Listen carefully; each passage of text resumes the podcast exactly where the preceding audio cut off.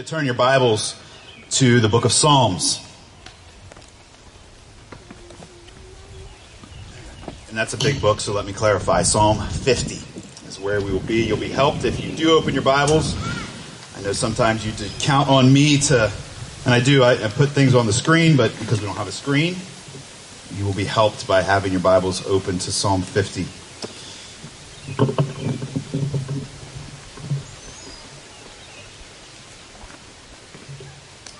Let me begin simply by reading our text.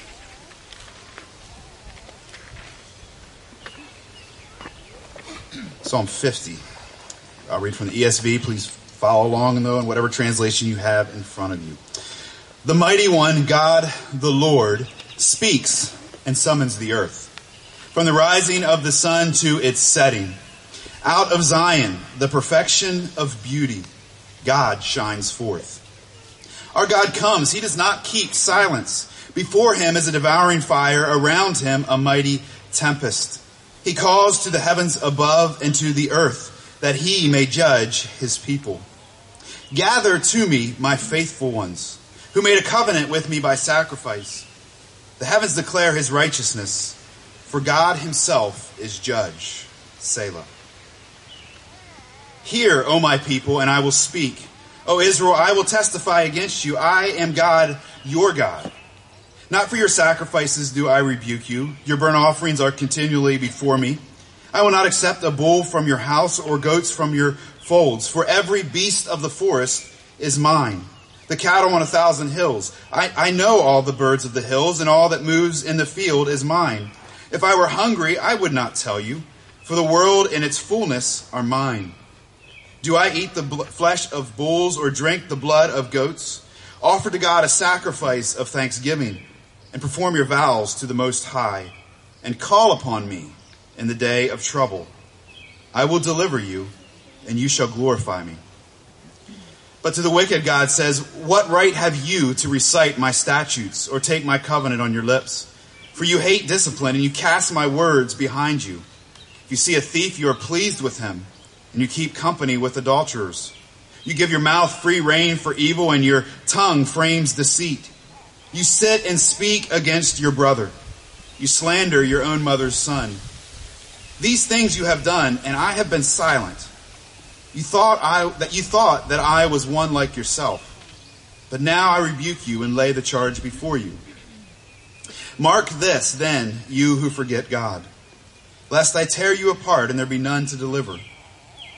The one who offers thanksgiving as his sacrifice glorifies me. To one who orders his way rightly, I will show the salvation of God. Let's pause one more time to pray before we begin to unpack this psalm together. Father, we have read your word, and now we ask that you would help us to hear it, to understand it. We ask that your spirit would help us in that because we can't do that on our own in a way that does what it needs to do, and that is to change the way we live, the way we worship. So, Father, would you be pleased to meet us here in this place, we pray. In Jesus' name, amen. Well, if I could sum up Psalm 50 with a noise, a sound, the sound would be this one.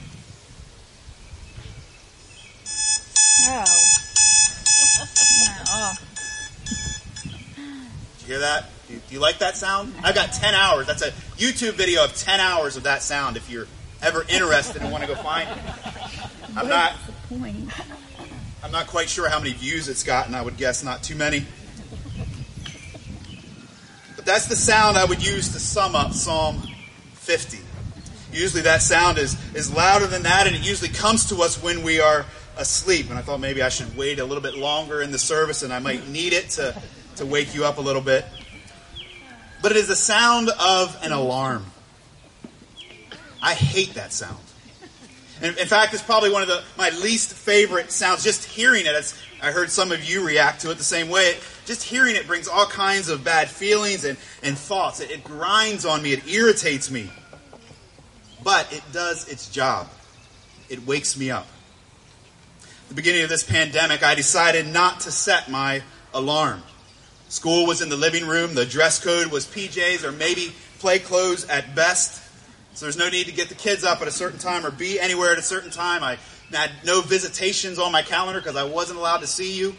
Um, so we just stayed up late and got up and started our day whenever we got up.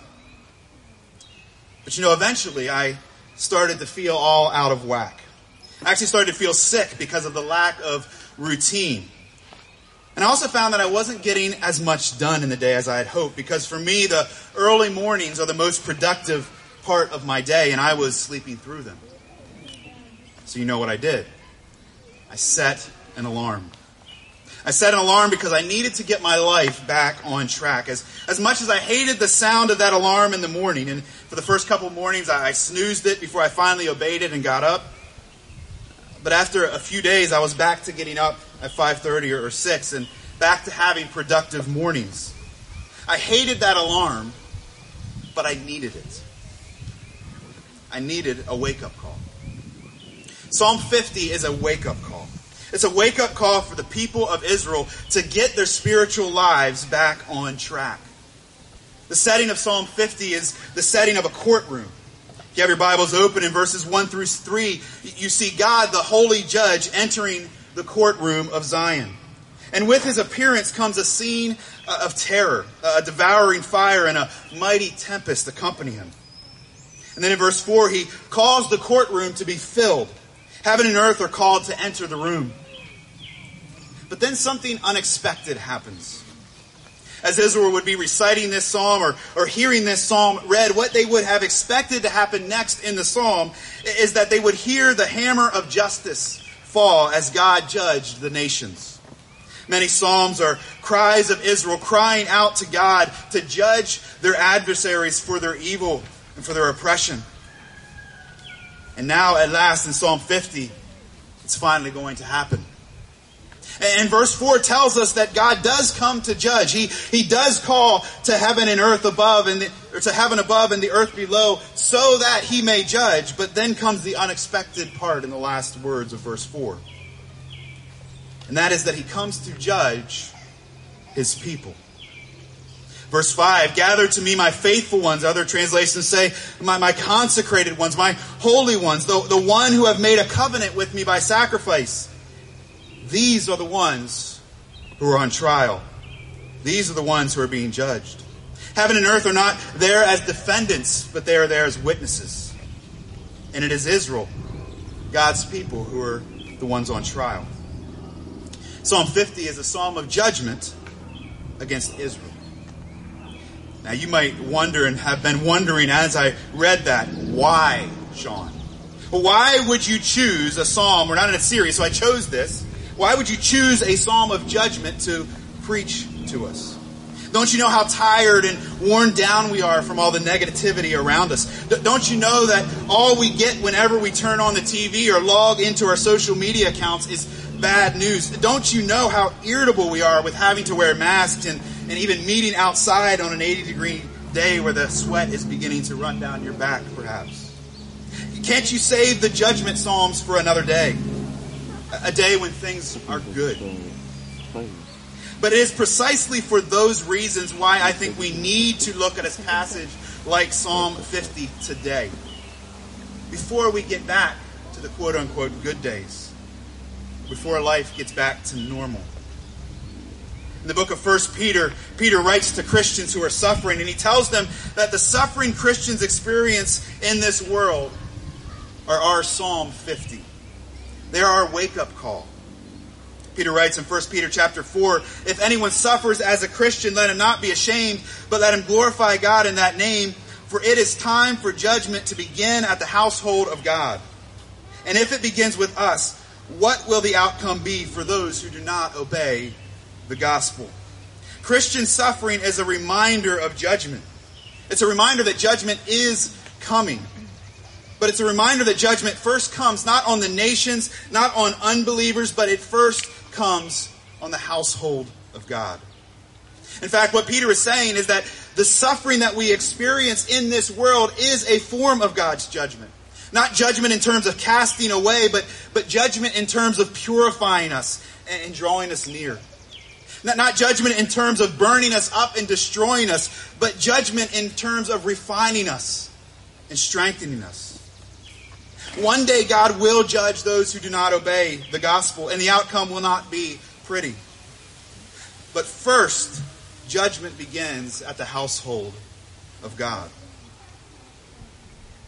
What if we what we are going through right now is the church's wake-up call? Three months of no gathered worship.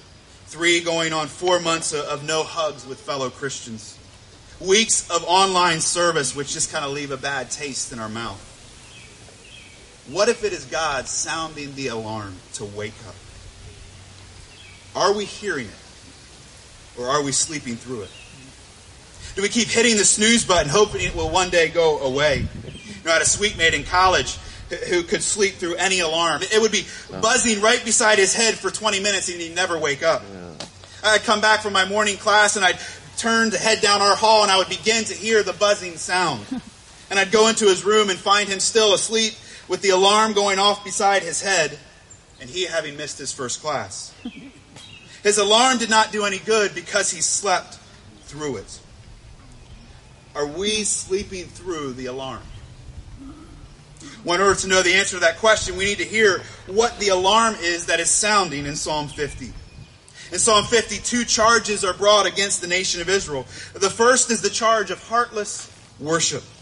Heartless worship. We see that in verses 7 through 15.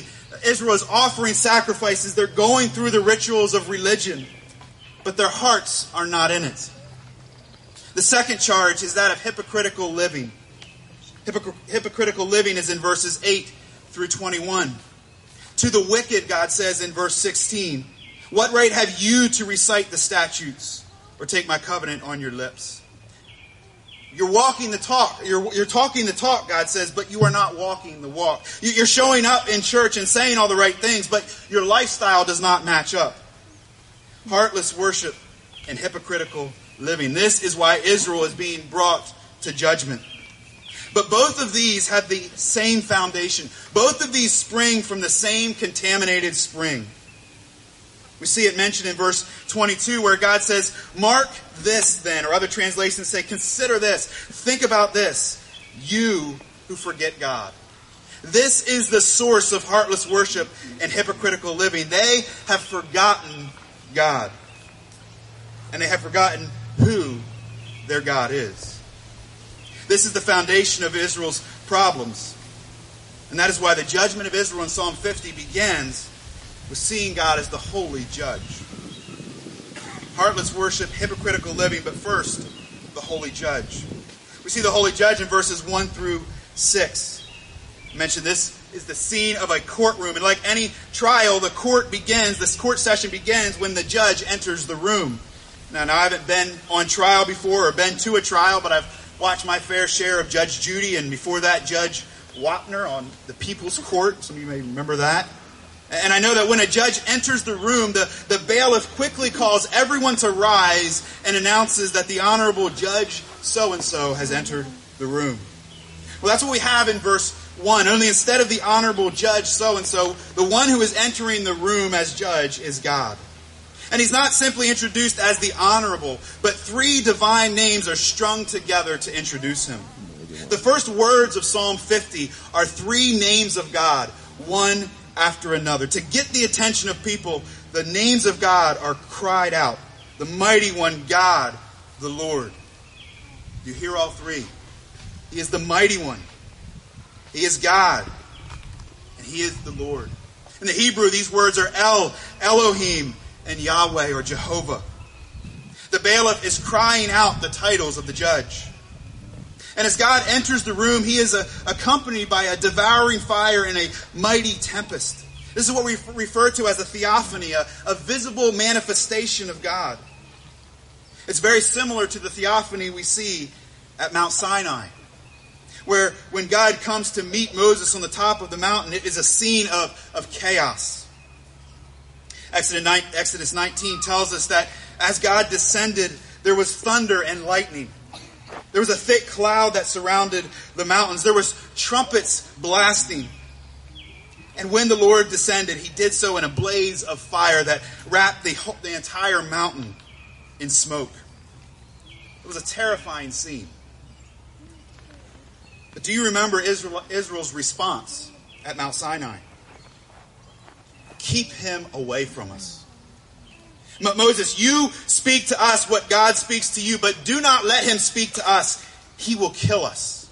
And what did Moses say in response to their fear?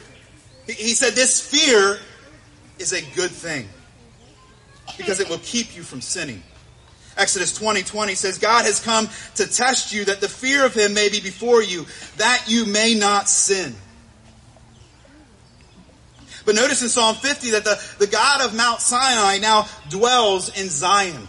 Verse 2, out of Zion, the perfection of beauty, of beauty, God shines forth. Just this week in my personal devotions, I was reading in Second Chronicles and also in First Kings, where the temple was completed and, and God's presence came and it, it filled the temple. And it says that the temple was so filled with the cloud of the glory of God that the priests could not walk in the door. They couldn't get in the door because God's presence was so thick. The God of Mount Sinai has not changed.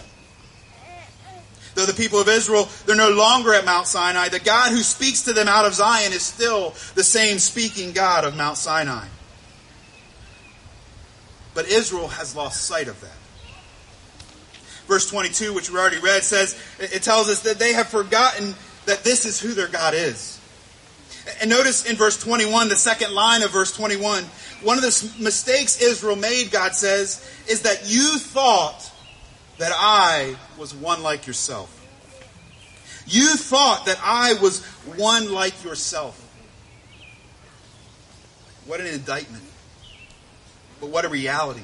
Not only of Israel's folly, but of the folly of our own day. Someone once said that God made man in his own image, and then man returned the favor. We created a God in our minds who was like us. You thought I was one, you thought that I was like one of you. Israel, you have forgotten who I am. Now we don't know when Psalm 50 was written. There are different time frames that are suspected. Some say it was during the reign of King David. Others say Jehoshaphat or Hezekiah. Still others say it was during the reign of Josiah. But in each of one of those suggestions or, or guesses about the time frame or estimates about the time frame, there is a common theme. The reigns of, of David and Jehoshaphat and Hezekiah and Josiah were all times when church going was common in Israel. These were the good times of Israel when the temple was filled and frequented, when the law was read, and when worship was happening. But in all the church going, Israel lost sight of who it was that they were worshiping. A footnote in my Bible that says the I of verse 21 could also be I am. The actual word that we have as I in English is the word Yahweh.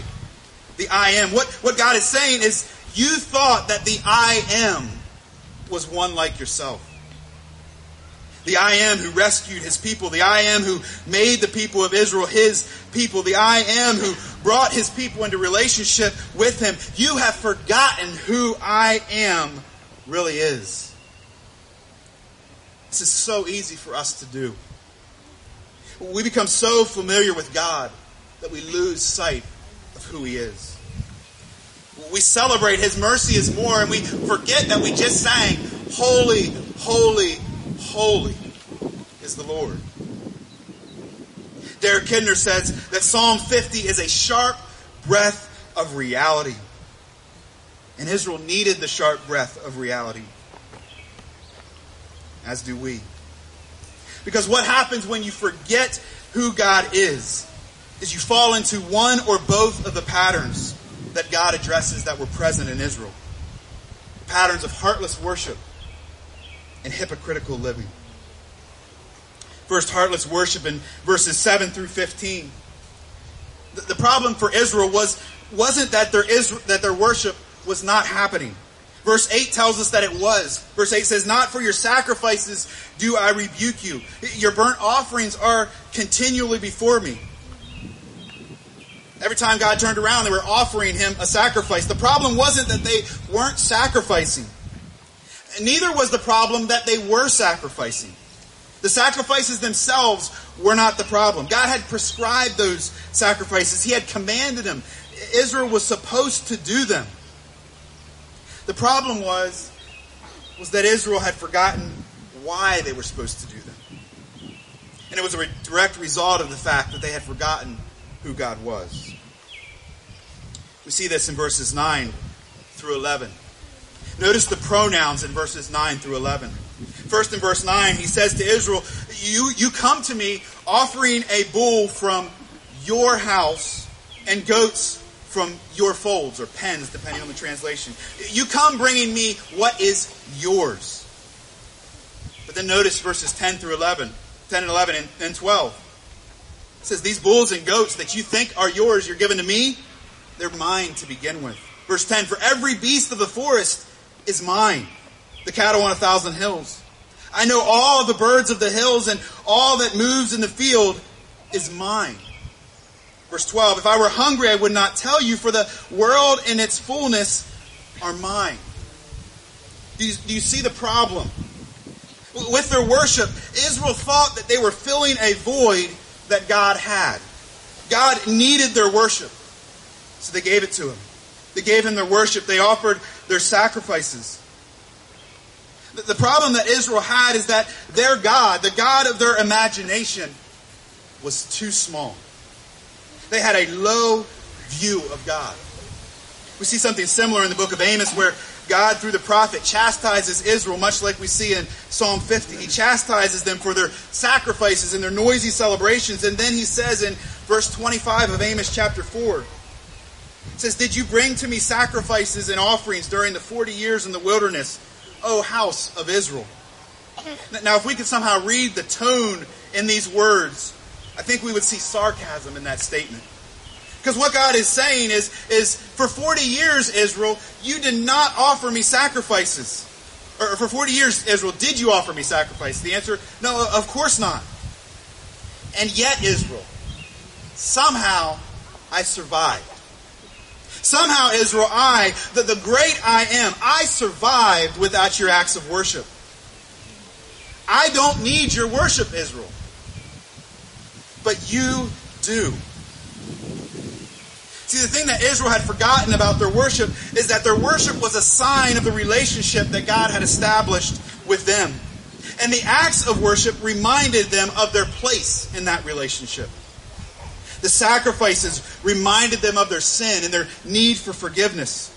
The, the offerings of their harvests reminded them of their dependence upon God to provide for their needs. The, the vows they made to God reminded them of the call to God, call of God to live in obedience to His commands in order to live under His blessings. Their songs reminded them of God's protection and leading them in the past. Every aspect of their worship was a way of Israel saying to themselves and to God, Oh God, how we need you. But now, in turning their worship into mere rituals, what they instead were saying is, Oh God, how you need us. We do these acts. We, we go through these motions because we know how much you appreciate them and need them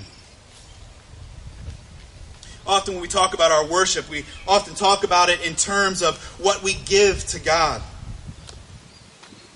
As a worship leader, I often say, let's give God our worship this morning. When we take up our offering, we'll say, let's give God our tithes. In response to a sermon, we say, let's give God our hearts. And there's something right in that.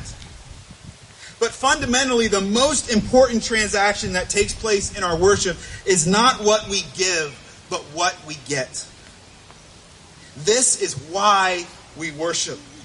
This is why we gather together like this, because we desperately need to receive something from God. This is why we open up our Bibles in the morning, because we know that man does not live by bread alone, but on every word that comes from the mouth of God. Captain Crunch is not enough. Mm-hmm. We need more than breakfast to start our day. So we open our Bibles and we say, God, I need you. I need you today. I cannot do this on my own. I cannot handle what lies ahead of me. I can't fight against this sin in my flesh. I need you. And I'm desperate for you. This is fundamentally what worship is. It is a crying out for God, we need you. It is not, God, you need us. So hear our praises. See our good works. Take our gifts and our offerings. The cry of worship that honors God as God is God, we need you. And when it's, it's when we worship from that heart condition, the heart condition of desperation, that we overflow with joy at the good news of what He has done for us through the cross. It's when we worship from that place of desperation that our tongues are filled with praises in the midst of our trials because we realize how good God has been to us. It's when we see our utter hopelessness and helplessness in light of our sin that we see the mercy that God has shown to us through Jesus Christ and we offer ourselves as living sacrifices, holy and pleasing to God. It's when we see that God has redeemed us from the curse of the law that we begin to walk in the good works that God has prepared for us beforehand. Worship begins with a heart of desperation and dependence because worship begins with a relationship a relationship between us and God that was made possible only through what God did on what, only through what God did through the cross. And when we lose sight of that, worship becomes nothing than mere ritual. It becomes heartless. But not only does our worship become heartless, what often happens, what often follows, is that our lives become hypocritical when our hearts are not aflamed with love for God in our worship, then what often follows is that our lives, our lives are not marked by obedience to God. And that's where God turns next. Hypocritical living in the life of Israel in verses 16 through 21. And notice how he addresses Israel in verse 16. He addresses them, he says to them, but to the wicked. Now, in case you think that, that God the judge has moved on to a new case in the docket, he's called someone else to take the stand. To take the stand. Just look at the rest of verse 16. He, he's still talking to the gathered tribes of Israel. Those who recite his statutes, those who speak his covenant with their lips. These are the same ones who come to the temple to worship. But no longer does he refer to them as his people or his faithful one, or no longer does he describe them in terms of his relationship with them as their God. Instead, he describes them as those who he is against. But now, you wicked. But why? Why are they labeled as wicked? Because though they said the right thing on the Lord's day, they lived however they wanted the rest of the days. Psalm 50, verses 16 through 20. But to the wicked, God says, What right have you to recite my statutes or take my covenant on your lips? For you hate discipline, and you cast my words behind you. If you see a thief, you are pleased with him, and you keep company with adulterers. You, you give your mouth free rein for evil, and your tongue frames deceit. You sit and you speak against your brother. You slander your own mother's son. We mentioned Mount Sinai in the opening section, and here we see many of the Ten Commandments, particularly that second table of commandments listed here. These people thought that because they were with the people of God and, because they went through the motions of the worship of God, they could simply do away with the commandments of God. At Mount Sinai, as the mountain was shaking and the smoke was rolling, they cried out to God, Whatever you do, whatever you ask, we'll do. But now, as God has been lowered in their minds and lowered in their worship, they cast his words behind their backs. We don't have to worry about those. And here's the terrifying thing about this they don't even realize that it's a problem. They think everything is all right between them and God. God calls in verse 5 for his faithful ones to gather before him. And here come these guys. Well, I guess that's us. I mean, we, we worship Him in the temple. We, we say all the right words. We sing all the right songs. Faithful ones. That, that's us. We never miss a day at the temple. The doors are open. I'm there. Here I am, God. One of your faithful ones. But what is his response to them? He looks at them and says, I called my faithful ones. Why are the wicked here? Jesus says something very similar will take place in the last day. Matthew 7, verses 21 through 23, he says, Not everyone who says to me, Lord, Lord, will enter the kingdom of heaven, but the one who does the will of my Father who is in heaven. On that day, many will say to me, Lord, Lord, did we not prophesy in your name and cast out demons in your name and do many mighty works in your name? And then I will declare to them, I never knew you.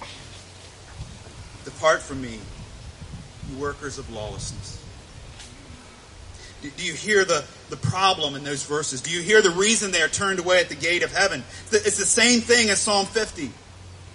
They know the right words. Lord, Lord. They, they even go through the right motions. But Jesus says it's only those who reveal a relationship in the way that they live their life. It's only those who do the will of the Father who are led into the kingdom of heaven. And, and here is the disaster of worshiping a small God. And the disaster of being a part of a community or a church that lifts up a small God.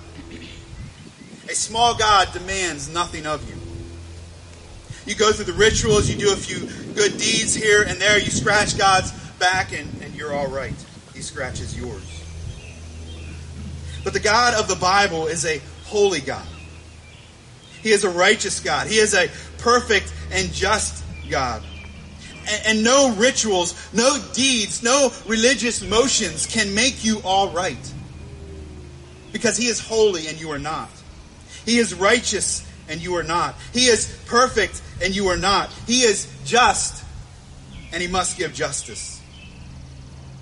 And the great, big, holy God of the Bible shows us that the only hope for us sinners is that we come to Him through Christ. Our only hope is that Christ died on the cross for our sins, receiving the punishment for our sins, and in place of our sins, giving us His righteousness. And if we come to God through Christ, then our lives cannot not be changed. They must be changed. They will be changed because the Spirit of Christ dwells within us. Anyone who comes to the Father through Christ is made into a new creation. They are born again. There is evidence in their life. There is a change of life that is noticeable. No longer will we cast God's words behind us, but we will seek to live in obedience to them. No longer will our lives be marked by sin, though we will still sin. But instead, they will be marked by godliness and righteousness. To be brought through Christ into a relationship with the Holy God means that every day we seek and we desire to become more and more holy.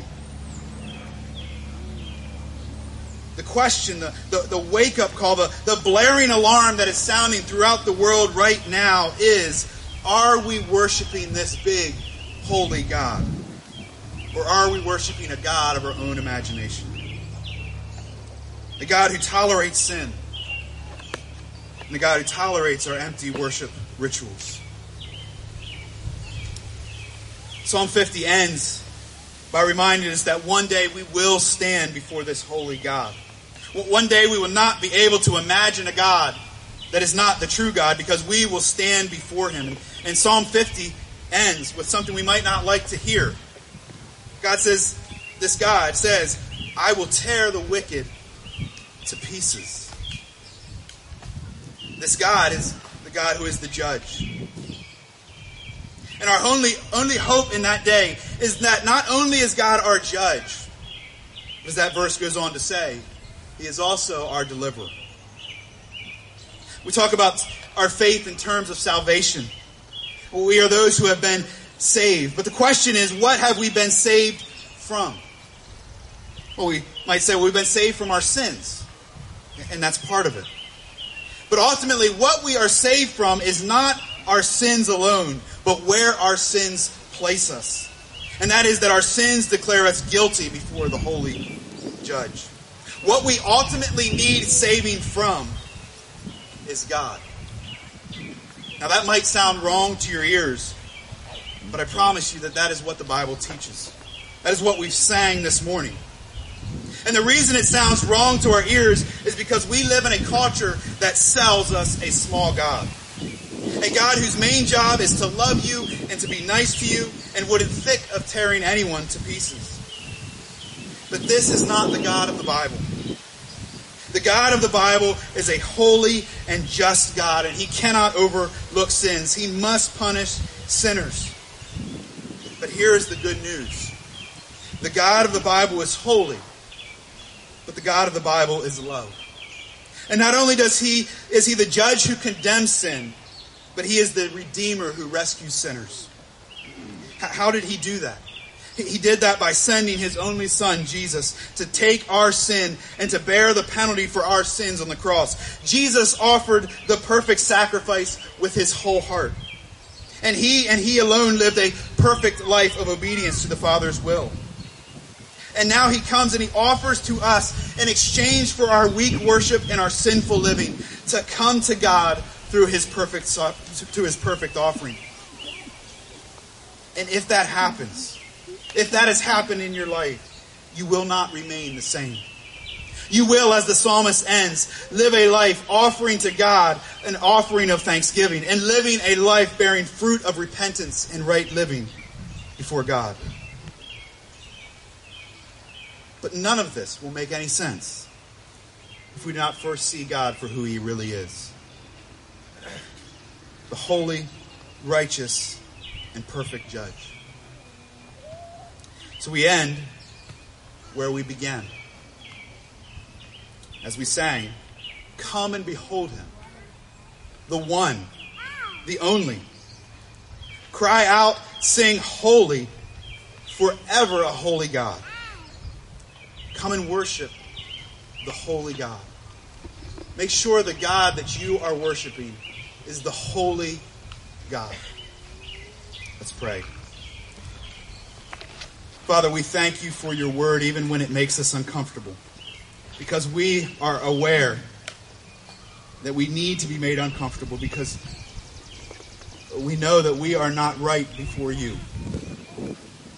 In ourselves, by ourselves, in our own works, in our own deeds, in our own hearts, we, we are sinners. We are in need of a Savior. Father, would you keep at the forefront of our minds that need? but also keep at the forefront of our minds that though we have that need, though our sins are many, our Savior is greater, and His mercy is more. So, Father, we, we, we just ask that we might live in light of who you are this week. May, may, we hear this, what we're going through right now, as an alarm for us to wake up, wake up as individuals, wake up as a church, to not waste more time Father, for those who are here who know that they're, they're in the category of those who are not living according to the words that we say here today. Father, may they hear this as an invitation to come and to receive the forgiveness and the transforming power that they can't accomplish on their own, but that you freely accomplish through them and for them, and that has been accomplished on the cross. Father, for all of us, may, may we look at our lives and see the areas of our life that are not consistent. The areas of our lives that, that we are living in hypocrisy. We all have them. We, you, have told us that as long as we are in this life, we will have sin. So we, we know that they're there. But Father, would you help us to confess them, to bring them to the light, that you might purify us, and that we might worship you rightly and truly. It's in Jesus' name we pray.